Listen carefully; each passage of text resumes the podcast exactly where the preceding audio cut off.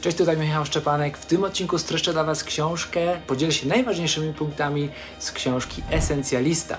Książka Esencjalista dla wszystkich, którzy chcą wiedzieć, co w życiu jest najważniejsze i robić to na co dzień. A całość notatek z tej książki znajdziecie na platformie BookTube. Zanim zaczniemy, ważna informacja. Moją pasją jest czytanie książek rozwojowych i przekuwanie tej wiedzy, tych idei w działanie. Dlatego stworzyłem społeczność BookTube, czyli ludzi, którzy chcą razem ze mną poznawać dwie książki w miesiącu i wdrażać je w życie. Prosto na maila wysyłam wideo notatki oraz podsumowanie tekstowe z danej książki, dzięki czemu oszczędzasz czas i poznajesz najlepsze idee świata. Otrzymujesz również dostęp do ponad 30 już pakietów notatek wideo oraz tekstowych podsumowań książek, które według mnie każdy choć raz w życiu powinien przeczytać. Wejdź na booktube.pl i dołącz do naszej społeczności. Link pod tym filmem. Tymczasem przejdźmy do odcinka.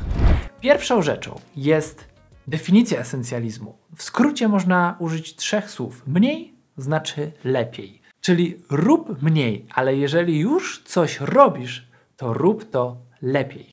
Pytanie, czy jesteśmy produktywni, czy tylko zajęci?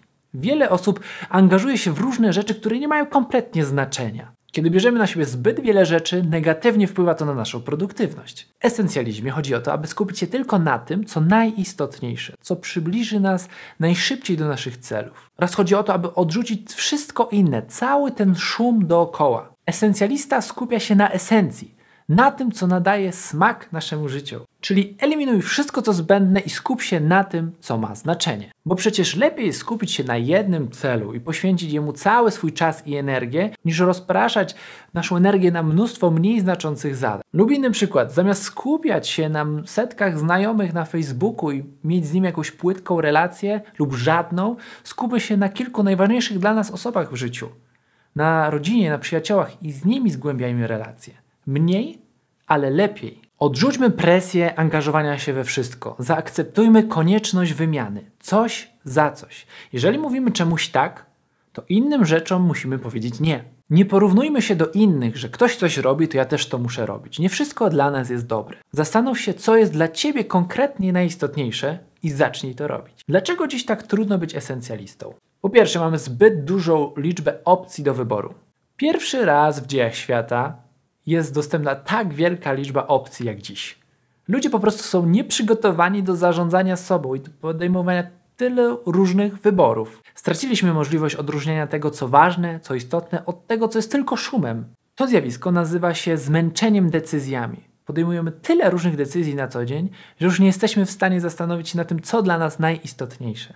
Po drugie, jest olbrzymia presja społeczna. Ktoś coś robi, my też uważamy, że to trzeba robić. Więc mamy nie tylko natłok informacji, ale również natłok opinii. Każdy ma zdanie na jakiś temat. Każdy ma przylepiony do głowy hashtag nie wiem, ale się wypowiem. Oraz mamy przekonanie, że możemy robić wszystko.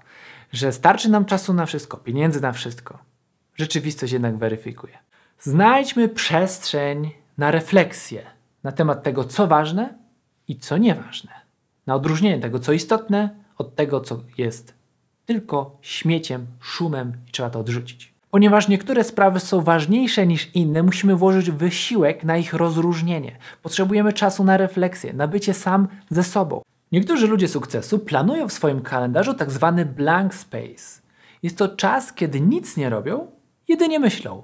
Refleksja. Wiedzą, że w pędzie życia potrzebny jest taki czas na zatrzymanie się i zweryfikowanie, dokąd idziemy. Dlatego nie bój się poświęcić trochę czasu na nudę, na nic nie robienie. Dobrym pomysłem jest również pisanie dziennika. Takiego dziennika, gdzie zapisujecie swoje przemyślenia, to co było dla Was dzisiaj ważne, co nie. Też wtedy będziecie łatwiej podejmować decyzje i będziecie mieć szerszy kontekst, patrzenie na to, co się w Waszym życiu dzieje. Jak już powiedzieliśmy, nie wszystko jest istotne. Większość rzeczy wokół nas jest kompletnie nieistotna, jest po prostu szumem, czymś, co nam przeszkadza w rozpoznaniu tych rzeczy właściwych. Dlatego ten czas na refleksję jest ważny, ale również po tej refleksji musi przyjść postanowienie, co ja konkretnie będę teraz robił. Chodzi o to, aby wybrać właściwą rzecz z właściwych pobudek, czyli dlaczego chcesz to zrobić, oraz żeby zacząć ją robić właśnie teraz, jeżeli jest najważniejsza. Więc nie możemy tylko eliminować złodziei czasu, to jest oczywiste, ale musimy również eliminować różne dobre opcje, w które moglibyśmy się angażować, ale z racji tego, że nie możemy we wszystko się angażować, musimy też z nich zrezygnować i zostawić tylko to, co najistotniejsze. Ciekawostka. Priorytet czy priorytety? Nie wiem, czy wiesz, ale kiedyś słowo priorytet było w liczbie tylko i wyłącznie pojedynczej. Dopiero niedawno zaczęliśmy używać słowa priorytety co w ogóle zrobiło zamęt w naszym patrzeniu na produktywność, bo nie można mówić o priorytetach w liczbie mnogiej, tak jak się to teraz mówi, bo jeden powinien być priorytet. Jeżeli mówimy o kilku priorytetach, to to już nie są priorytety, to nie jest priorytet. Wiecie o co chodzi? Priorytet powinien być jeden, czyli ta najważniejsza, najistotniejsza rzecz. A kiedy robimy jeden, dwa, trzy, cztery, pięć priorytetów, która z tych rzeczy jest najważniejsza? Chodzi o to, abyśmy naszą energię koncentrowali w jednym kierunku. Wtedy szybciej możemy osiągnąć to, co naprawdę dla nas ważne. Często odmawiaj i rzadko się zgadzaj. Codziennie setki rzeczy dopomina się o naszą uwagę. Naucz się odmawiać, naucz się odmawiać prawie zawsze. Bądź bezwzględny, jeśli chodzi o eliminowanie rzeczy ze swojego życia, które nie są istotne. Aby mieć czas na to, co najważniejsze, odmawiaj i naucz się odmawiać często. Stosuj zasadę 90%, jeśli chodzi o decyzję, czy się w coś angażować, czy też nie. Na czym polega ta zasada 90%? Jeżeli nie jesteś na coś przekonany w 90%, to sobie odpuść. Jeżeli ktoś zaproponuje ci jakąś współpracę, to zadaj sobie pytanie, czy ta współpraca, w jakim stopniu ta współpraca zwiększy prawdopodobieństwo, że osiągnę swoje cele, te, które mam długoterminowe, moją wizję. Jeżeli 99% tak, to idź w to. Ale jeżeli 80%, to to nie jest dobry pomysł. Filtr 90% pozwala nam zdecydować, czy jesteśmy do czegoś przekonani praktycznie na 100%, czy nie. Jeśli nie ma stuprocentowej pewności, to masz pewność, że nie powinieneś się w to angażować. Dlatego tak wysoki filtr, aż 90% przekonania w coś, aby nie angażować się w rzeczy błahe, których może być zbyt wiele. Nie bój się odmawiać. Ludzie są efektywni, kiedy umieją odmawiać, kiedy potrafią powiedzieć to nie dla mnie. Wiele osób zgadza się na coś, bo nie lubi odmawiać innych lub boi się zranić innych, ale kluczem do efektywności jest mówienie nie. Nie lubimy odmawiać, bo uważamy, że jest to niestosowne, że kogoś to obrazi, że może to pogorszyć relacje z innymi ludźmi. Naucz się oddzielać decyzje od relacji. Odmowa może boleć, przyznajmy to, przez pierwsze 10 minut, kiedy zastanawiasz się, czy dobrze zrobiłeś.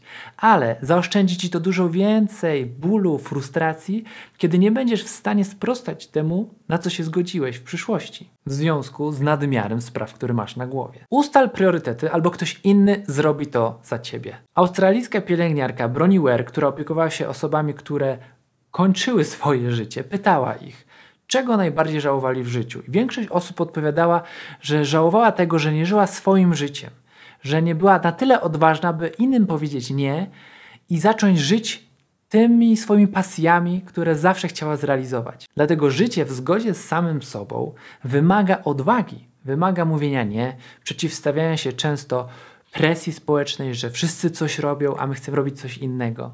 Musimy przejąć kontrolę nad naszymi wyborami, zamienić to częste mówienie muszę coś zrobić, bo czujemy, że inni na nas to wymuszają, na chcę.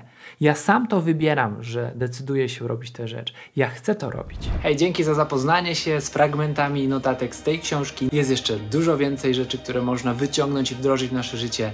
Jeżeli chcesz przetestować BookTube przez 7 dni za darmo, kliknij link pod tym filmem. Do zobaczenia. Cześć.